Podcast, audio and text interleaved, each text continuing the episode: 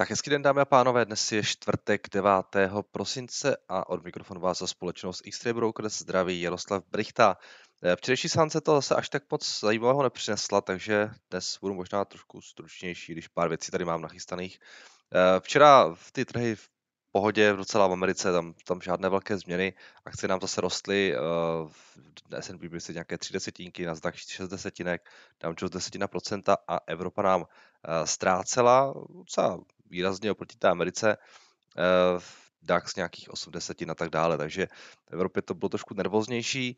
Z těch věcí, které mě včera zaujaly, tak určitě byl zveřejněn třeba ten JOLS report, který vlastně ukázal, že v Americe je 11 milionů už otevřených pozic pracovních, přičemž ta míra zaměstnanosti, respektive počet nezaměstnaných je nějakých 6,8 milionů, takže poměr mezi otevřenými pozicemi pracovními a těmi nezaměstnanými je na novém historickém maximu.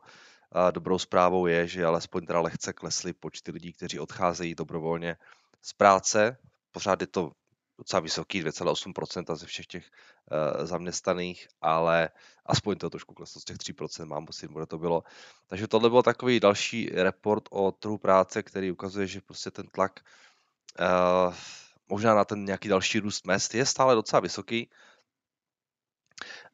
Z dalších věcí, co byly zajímavé, tak Boris Johnson se podle Financial Times v Británii chystá zavést sérii nových omezení, která mají pomoci v boji s covidem. Jedním z nich má být třeba nařízení vlády, aby lidé pracovali z domova, nebo vaccine passport pro nějaké větší akce, které se v zemi budou konat. Libra na to trochu doplácí. Když se tak jako podíváme na to, co se děje v Británii s tím počtem nakažených, tak tam vlastně tak jako pomaličku dál roste. Jsme na docela vysokých úrovních, když se podíváme na to, kde byl ten pík vlastně v tom prosinci 2000, nebo v lednu 2021, potom v té polovině letošního roku, tak teď už se k těm číslům blížíme. Takže tady řekněme, že se chystají nějaká nová opatření. V Evropě taky ta čísla tak jako postupně rostou, v Americe začínají taky růst zase. Co je zajímavé, ta Indie, kde ta čísla pravděpodobně ten pík v té polovině letošního roku pravděpodobně jako výrazně podstřeluje tu realitu, kde vlastně byl ten vrchol v Indii. Samozřejmě tam se tak jako netestuje a tak dále, ale tam v momentě, co si ta Indie prošla tou brutální vlnou, tak v podstatě žádné další nějaké nové případy covidu se tam neodehrávají. Takže Evropa, Británie, tam to trošku stoupá. Jinak, co tu mám dál, tak docela se mluvilo včera o tom, že podle Pfizeru a BioNTechu třetí dávka vakcíny výrazně zvyšuje šance na neutralizaci Omikronu. Ten, zdá se, přišel jako dar z nebes pro tyhle ty společnosti, protože ta třetí dávka, zdá se, bude nezbytná. Polská centrální banka včera zvýšila sazby o 0,5% a signalizovala, že se zvyšováním ještě neskončila. Polská inflace dosahuje nějaký 7,7 listopadu, takže celá ta střední a východní Evropa postupně začíná s tím utahováním měnové politiky na rozdíl od toho západního světa,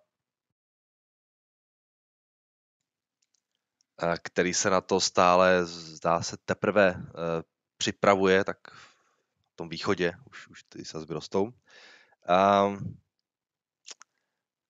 Co tu máme dál? Často mi tu někteří píšete, že tady ty moje komentáře posloucháte ráno při kávě, tak pro vás mám jako špatnou zprávu, protože káva je na 10letých maximech. Ten ticker je, myslím, DF1, nějaká ta robusta. Jsme na 10letých maximech, tady to máme. Ona byla krásně levná v tom roce 2020, tak už není teda, no. A to je docela zajímavé, protože v podstatě stejný problém, jako u řady těch dalších komodit, průmyslových komodit a tak dále, panuje také na kávě, kdy kvůli těm problémům s dodávkami nejsou zásoby, takže prudce rostou ty front měsíce na futures. ty supply chain issues jsou docela vážné, protože jsem četl, že v Brazílii prý kvůli problémům s přepravou klesly exporty kávy oproti minulému roku 24%. Takže kde se ta všechna káva teda skladuje? Momentálně možná jen v Brazílii, jen v přístavech, nevím, nám to zkazí třeba, no, nevím, co bude dál. No a pak ještě jedna věc, Čína, jsem četl na FTčku včera, v Číně se chystá nějaký blacklist odvětví, kde bude přísně kontrolován vstup zahraničního kapitálu. V poslední době se hodně mluví o tom, že se chce Čína začít znovu uzavírat těm zahraničním investorům, což vyvolává právě obavy z toho delistingu některých těch společností z americké burzy a tak dále. Podle Financial Times se mají tahle nová pravidla ale týkat primárně, a teď cituju, jako budoucích technologických lídrů a současných startupů.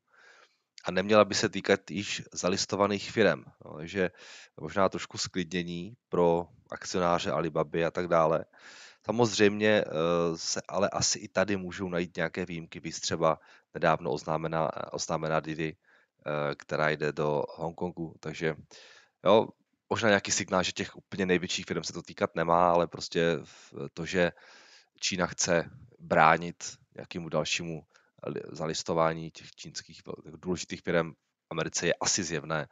A nehledě na to, že ještě rozvíje ten hongkongský kapitálový trh, akciový trh, takže další větší listingy už asi v Americe očekávat nemůžeme, všechno bude přes Hongkong. No a to je víceméně všechno k tomu včerejšku, co jsem tak jako chtěl zmínit. Když se podíváme na FX, co se tam včera dělo, tak ta situace vypadala následovně. Libra, teda euro nám trošku rostlo na páru s dolarem, nějakých 1,13, ale nic jako velkého. Libra, ta pokračuje v tom pozvolném oslabování, samozřejmě úplně jí nepomáhají ty zprávy o tom, že Johnson chce zavádět nějaká opatření, antikovidová nová, obavy z nějakého dopadu na ekonomiku a tak dále, plus samozřejmě je tam možnost, že by Bank of England mohla trošku zmírnit to případné tempo utahování měnové politiky. Japonec 113, tam nic zásadního. Kanaďan včera zastavil ten svůj růst a šel do strany a Australan s Novozélanďanem nám trošku rostly.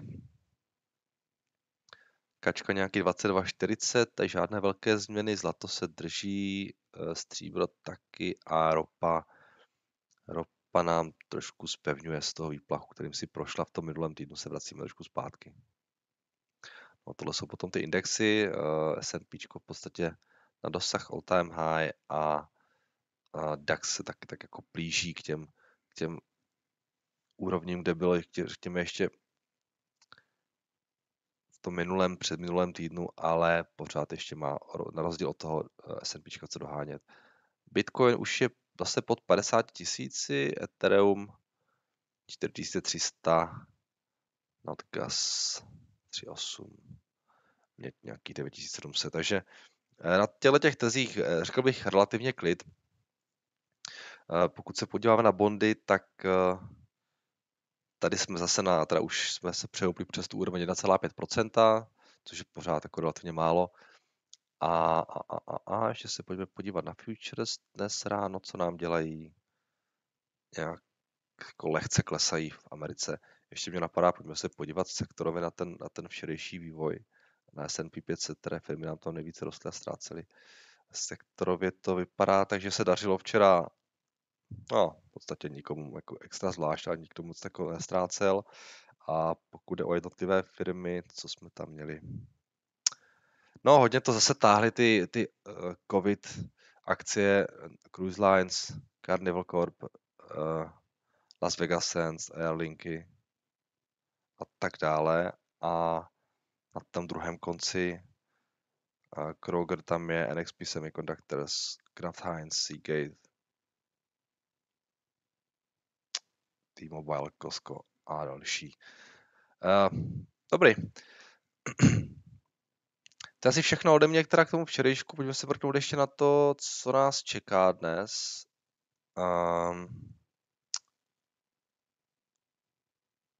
Tam toho moc nemáme, jsou tam claimsy, zásoba zemního plynu v Americe, nic extra. Každopádně zítra určitě bude zajímavější, protože tam máme CPI v Americe, tak jsem zvědav, kam ta inflace zase eventuálně vyšplhá, ale to až zítra. Dobrý, od mě všechno a jdeme se podívat na vaše dotazy pod mým včerejším videem. Tak, souhlasím s tím, že odstranit dislike tlačítko je naprostý nesmysl, nedává to opravdu hodně lidí, nadává na to opravdu hodně lidí a tudíž si myslím, že existuje reálná šance, že to snad vrátí. Tak jak to bylo do doby, než se tak možná stane, doporučuji doplněk do prohlížeče Return YouTube Dislike. Podívám se, to je zajímavý. A jo no, je to prostě krabina. Co k tomu říct dál. Tady to mám pocit odstranili z nějakých jako politicko-korektních důvodů. Já mám pocit, že jsem to byly nějaké videa, které jako dislikeovalo strašně moc lidí a to jako vytvářelo strašně jako špatný dojem. Tak to radši prostě takhle odstranili. Nevím, něco takového tam mám pocit bylo. Tak, vstupní náklady na hru akcí jsou cirka 15–20 tisíc. To ať si synové raději koupí novou PlayStation, rovnou PlayStation. Ale máte pravdu, že jako nápad je to super, tak to monetizovat hry akorát nesmí být na Etheru, kde jsou poplatky vysoké, dál pokračujte vaše práci. Jo, to je určitě pravda, Karle. Je to trošku crazy teď, protože je to... Ne ani tak, že by to bylo na Etheru, protože oni mají svůj vlastní sidechain, jo, tam jako ty transakce jsou levné, ale tam je to prostě o tom, že je to kryptověc a je spousta kryptobaronů, kteří ty ceny táhnou jako vysoko. Ono je předpoklad, že ty ceny do budoucna jako určitě si myslím budou jako výrazně nižší u těch akcíků, ale zase na druhou stranu si říkám, že to není na škodu, protože se tam aspoň nehrne tak moc lidí, protože ta hra stále ještě zdaleka není ready a je otázka, jestli vůbec jako to bude tak, která uspěje, že jo, já jsem už tady říkal dřív, že to není zdaleka jisté. No. Jinak teda, já jsem Synovcovi daroval pár svých akcíků, takže on to má zadarmo. Já jsem si říkal, že jako zas to s tou finanční výchovou nemusím tak přehánět a o hrůzách kapitalismu a dětské práci mu budu vyprávět až později. Mohl jsem mu to taky pronajmout, že jo, ty akcíky, mohl jsem mu dát, říct, že polovina těch vlastně, jo, toho, co vydělá, půjde pro mě, ale tak jako nebudu zas tak krutý. Ale jo, jako tohle samozřejmě je issue. Ale je potřeba se na to dívat taky na to, že to je vlastně neúplně, že to jako utratíte za ty akciky, protože je můžete zase potom zpětně prodat. Je to spíše nějaký aktivum, které vám dává nějaký výnos. No, a pak ho můžete prodat. Samozřejmě, aby se to potom neprodával za výraznější cenu, no, taky problém u toho krypta. No, takže. A jo, máte pravdu určitě. Tady to bylo. Tak zdravím, podle mého názoru při horizontu 15 až 20 let bude Nasdaq překonávat výkonnost S&P 500, nakolik bude svět technologiemi zefektivňovat všechny procesy. Jaký je váš názor na srovnání S&P 500 a Nasdaq v dlouhodobém horizontu? Jo, jako taky si to dokážu představit, že ten technologický index může překonávat. Otázkou je, jak bude vypadat za 15 let a asi tam budou i nadále ty progresivní firmy budoucnosti, takže teoreticky by mohlo. Zase je otázka, no, jakou váhu tam mají ty velké techy a pokud by byly oni nějakým způsobem ohrozeny těmi nově příchozími společnostmi, jestli třeba se to neprojeví na té valuaci, protože samozřejmě ty nově příchozí tam budou dávány, až budou nějak už jako větší, těžko říct, ale asi jo, asi dokážu si představit, že by mohlo překonávat S&Pčko. Souhlasím s Karl Papp, na PlayStation si možná někdo vydělá, nejprve ho ale musí prodat, aby si Axie Infinity vůbec mohl zahrát. Jo, jasně, jo, je to určitě bariéra. Oni mají v plánu to dát nějaké jako akcíky, kteří budou jako výrazně levnější a zdarma pro lidi, ty startovací akcíky, ale to je někde až do budoucna. Těžko říct, ale určitě to bariéra je. Určitě ano.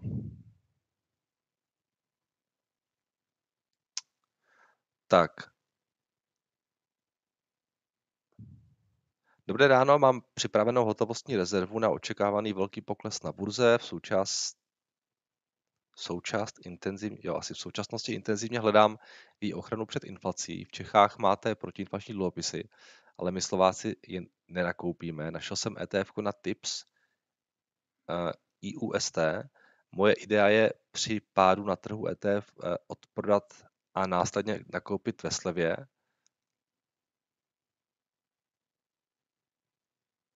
Jako myslíte při pádu akciového trhu, jo? Chápu to správně. Že budou padat akciové trhy, vy odprodáte a následně nakoupíte ve slevě. OK. Mohl bys mi vyvrátit moji teorii, případně nějakou radu pro Slováky? Dík za tvou práci při zvyšování finanční gramotnosti. No, ty tips ETF jako IUST říkáte. Tam je prostě problém v tom, že samozřejmě oni jsou navázány na ten CPI index. A jako oni vás úplně nutně nemusí chránit před pádem na těch akciových trzích, protože ten většinou implikuje to nějaké deflační tlaky do budoucna. Jo, a když se podíváte, jak se třeba to ETF chovalo, jak se chovalo vlastně během covidu, tak vidíte, že v době, kdy klesaly akcie, tak to ETF klesalo taky. Jo. Protože samozřejmě trh začal počítat s riziky, že bude inflace nižší. Jo? No to nakonec nebyla, ono se to rychle vrátilo zpátky. Jo? Ale vlastně v době, kdy ty peníze potřebujete nejvíce, tak to ETF klesá taky. Takže jo, neklesalo třeba tolik, co akciový trh, což je určitě fajn. Ale jenom se tím nepočítat. Jo? Tam hold prostě v době, kdy jsou na trzích výprodeje, tak nejlepší investice jsou, nebo nejlepší investice, ale asi jako velmi dobrá jsou čisté dluhopisy. Jo. A ne protiinflační, ale čisté dluhopisy, které vám zajistí to, že v době, kdy ta akcie klesá, nebo ty akcie klesají, tak hodnota tady těchto dluhopisů roste, protože roste jejich cena, protože trh implikuje to, že budou klesat úrokové sazby. Jo. Nebo už klesají úrokové sazby. Takže jo, bohužel, ale dnes kupovat tyhle ETFka třeba v Americe je úplně jako, je to úplně ideální, protože ty výnosy jsou samozřejmě strašně nízké. Trh tak nějak jako očekává, že sazby porostou a je docela pravděpodobné, že hodnota těch ETFek teďka do budoucna třeba v tom dalším roce bude klesat, pokud ty výnosy porostou. Jo. Takže já bych si taky rád koupil nějaké ETFka nebo nějaké dluhopisy americké, ale za tyhle ty ceny se mi to úplně kupovat nechce. Jo. Ale pokud by ty výnosy vystoupaly do budoucna, tak pak bych určitě část hotovosti v těch dluhopisech zaparkoval, a teď ještě ne. Vlastně proti inflačníma dluhopisema v Česku taky není žádná sláva, protože jako pokud to chcete jako něco, kam si chcete odložit peníze, které potom chcete investovat do akcií, tak to v podstatě úplně dost dobře nejde, jelikož vy si u těch protiinflačních dluhopisů můžete ty peníze vybrat pouze jednou ročně. Jo? A to pouze do výše 500 000 plus 50% nad rámec té částky 500 000, jo? Což jako jo, není úplně prostě použitelné pro nějaké jako rychlejší. No, tady je to úplně prostě rychlá likvidita. No. Jo, můžete si třeba proti tomu, můžete si třeba půjčit něco na páku a pak za ten rok to, ale je to úplně ideální. No. Tak jdeme dál. 3 dávky od Pfizeru údajně neutralizovaly Omikron v labtestoch, ano. Z rozhovoru Queenologa a Lenky, jak investovat, vzešlo, že Danova nejulíbenější čínská akcie je Meituan. Jak se na Meituan díváte vy, díky. Jo, já vím, že on to má rád. Já zase až tak jako, já nevím, o co jde, ale přiznám se, že zase až tak jako dost do něj nevidím, že jsem jako úplně nikdy moc nestudoval, ale my pravděpodobně budeme dělat ještě jedno povídání s Danem, někdy příští rok, a tam bych se chtěl hodně bavit už o těch jako, v podstatě jenom o těch velkých techech, včetně toho Meituanu, těch technologických firmách, takže tam bych se ho chtěl zeptat, aby mi jako řekl, proč a co je tam tak jako zajímavého. Takže jako já to zase tak moc nevidím, ale na tohle bych se ho rád zeptal taky. No. No, já vím, že oni začínali s tím food delivery a tak dále, dělají ty další delivery věci, ale a oni jako, samozřejmě jsou jako víc rozlezlí ještě do dalších segmentů, takže...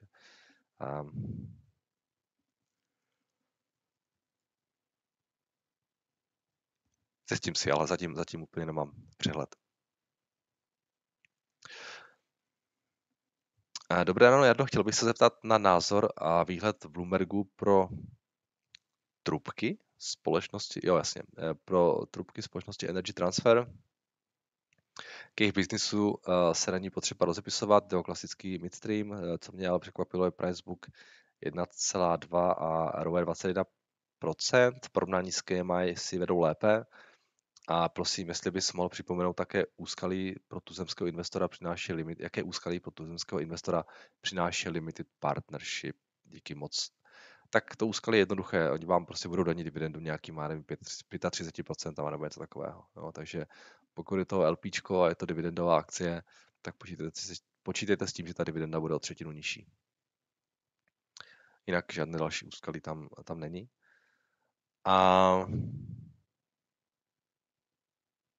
A co se týče toho Energy Transfers.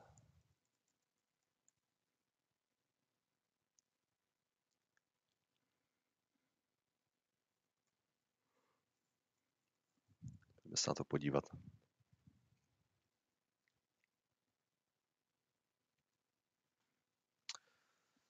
Tak.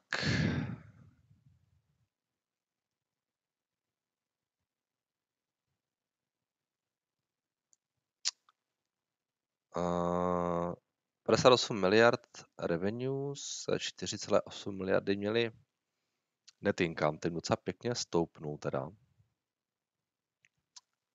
Letos teda se čeká dokonce 5,4. Z nějakého důvodu to mají hodně vysoké, možná jim taky, stejně jako KMI, pomohly nějaké ty bouře, že jo, ta Jury, a na tom vím, že KMI hodně vydělali. A nějaké ty jako mimořádné eventy, ale když se podíváte na ten výhled do roku 2022, tak tady se už počítá s tím, že ty tržby měly spíše klesnout, teda ty zisky, nějakých 3,6 miliardy.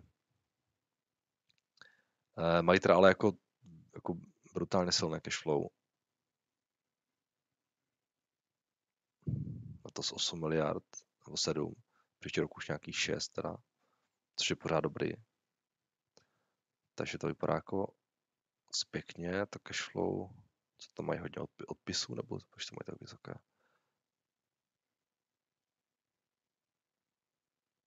No, odpisy mají nějaké 3 miliardy, takže net income plus odpisy.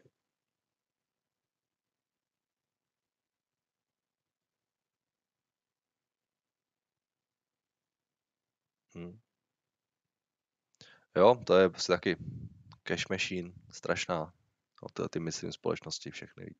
Jo, problém je, že samozřejmě mají hodně dluhu na sobě, ale oni to teď už v podstatě budou splácet, protože těch projektů, které by se v Americe povolovaly, zase až tak moc není.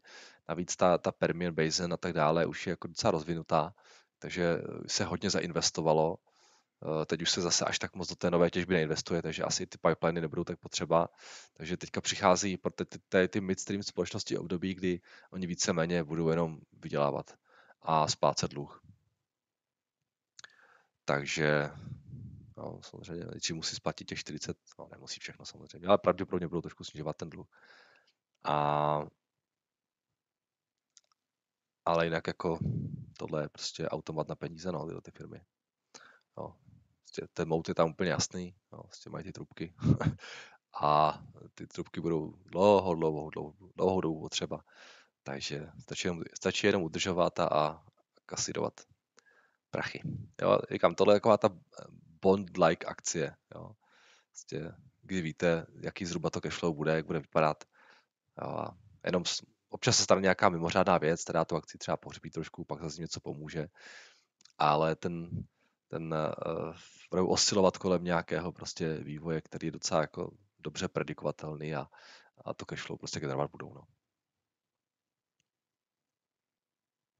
Pro nějaké defenzivnější investory tyhle ty midstream věci jsou, myslím, docela fajn. Jo.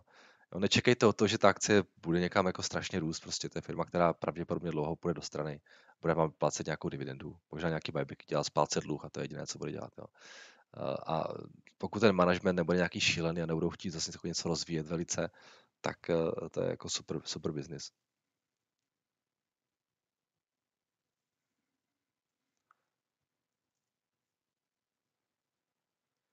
Tak, ahoj, Jado, viděl jsi nové meme ETF, moc se od nějakého ARK, od Katie Wood neliší, co myslíš? Já vím, že to takové existuje. No, nevím přesně, nějaký ten ticker. No, vím, že to takové existuje, hold, prostě snaha nějak oslovit retail. Ale moc mě to nezajímá, jako upřímně. Tak, čau všem. American Express je zajímavý v tom, že je issuer a acquirer zároveň. Nejenže tedy vydává karty, ale zároveň posílá peníze merchantům. V Evropě moc nepůsobí a jejich karty používají dinosauří technologie, ale je to dáno trhem v USA. A OK, Honzo, děkujeme za doplnění.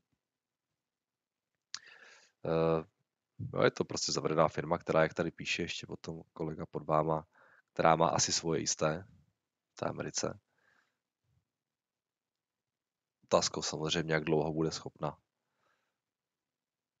si ten svůj mout v budovkách držet. Ahoj, Jado, kolikrát jsem od tebe slyšel, že Palantir je předražená spekulativní akcie se spekulací, rozšíření na soukromý sektor, asi specializací, nevím, co jste tady chtěl napsat.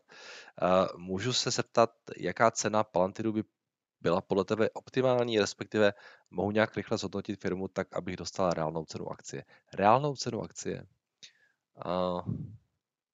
Takové hezké slovíčko.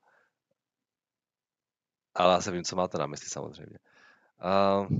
Já nevím, jo, tohle jsou také otázky, které jsem říkal, já prostě, přestože se mi ta firma líbí třeba, tak jako já nemám nějaké jako čekající příkazy, které bych dal a prostě tady, pokud ta cena spadne, tak tady se mi to může nakoupit, jo.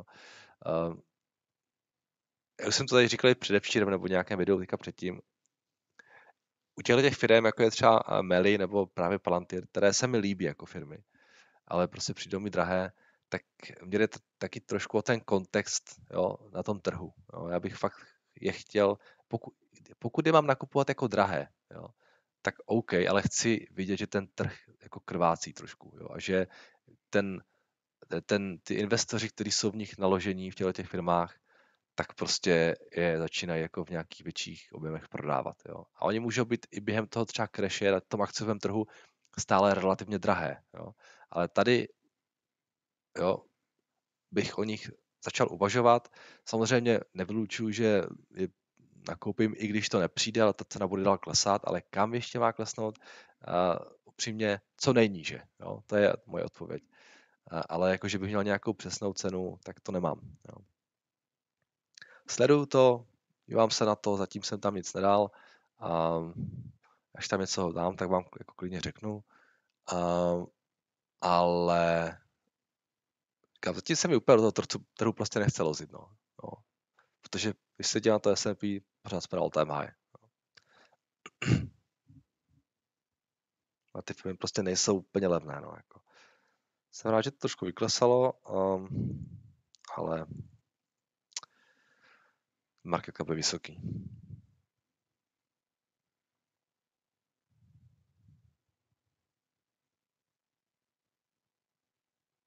Tak teď vše z YouTube a jdeme ještě na maže mi to dotazy.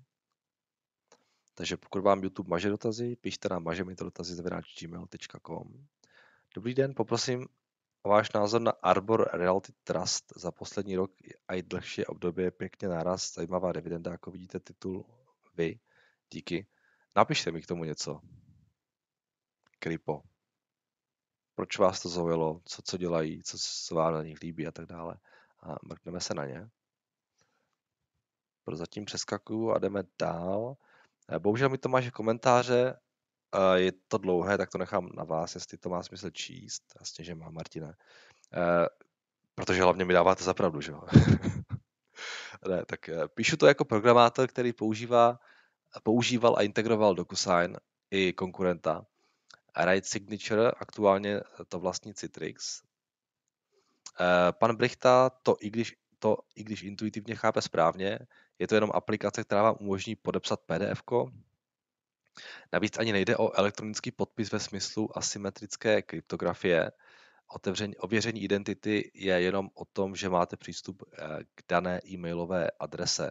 Ověření identity například pro účel státních dluhopisů a majetkový účet Ministerstva financí je na naprosto jiné úrovni. Z toho taky vyplývá, že použitelnost DocuSign není univerzální. Kupní smlouvu na byt jenom těžko podepíšete přes DocuSign, protože katastr bude potřebovat silnější ověření identity než jenom důkazu se přihlásit do abc@seznam.cz.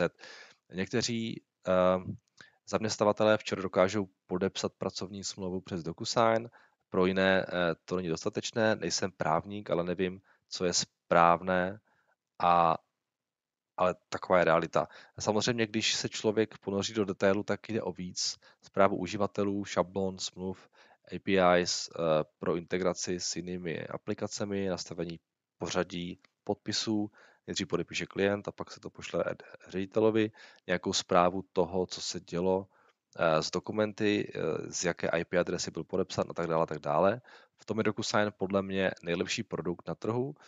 Na druhou stranu je pravda, že firmy jako Microsoft nebo Google udělat stejný produkt, že pro firmy jako Microsoft nebo Google udělat stejný produkt není absolutně žádný problém. Upřímně, není to problém ani pro garážovou firmu. Ostatně Right Signature tak trochu garážový produkt připomínal a byl taky výrazně levnější, ale možno do toho Citrix v poslední době zainvestoval. Určitě by pro Citrix neměl být problém dostihnout DocuSign, pokud by chtěli. Abych to shrnul, z mého pohledu byla původní valuace úplně mimo, stávající valuace mi stále přijde mimo. Já tady nevidím žádný mout. Jo.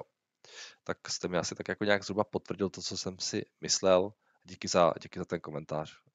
Včera paradoxně mám pocit, DocuSign rostl nějakých, jsem viděl, za 10%, protože ten jejich CEO který nakoupil nějak akcie snad za 5 milionů nebo něco takového. 10%, 11% skoro, no, že ten CEO tomu věří, nakoupil nějaké akcie. Si to trošku odrazilo, no. Tak jo, toť vše ode mě a od vás a uslyšíme se zase zítra. Poslouchejte nás na Apple Podcast, Google Podcast, Spotify. A zítra znovu naslyšenou.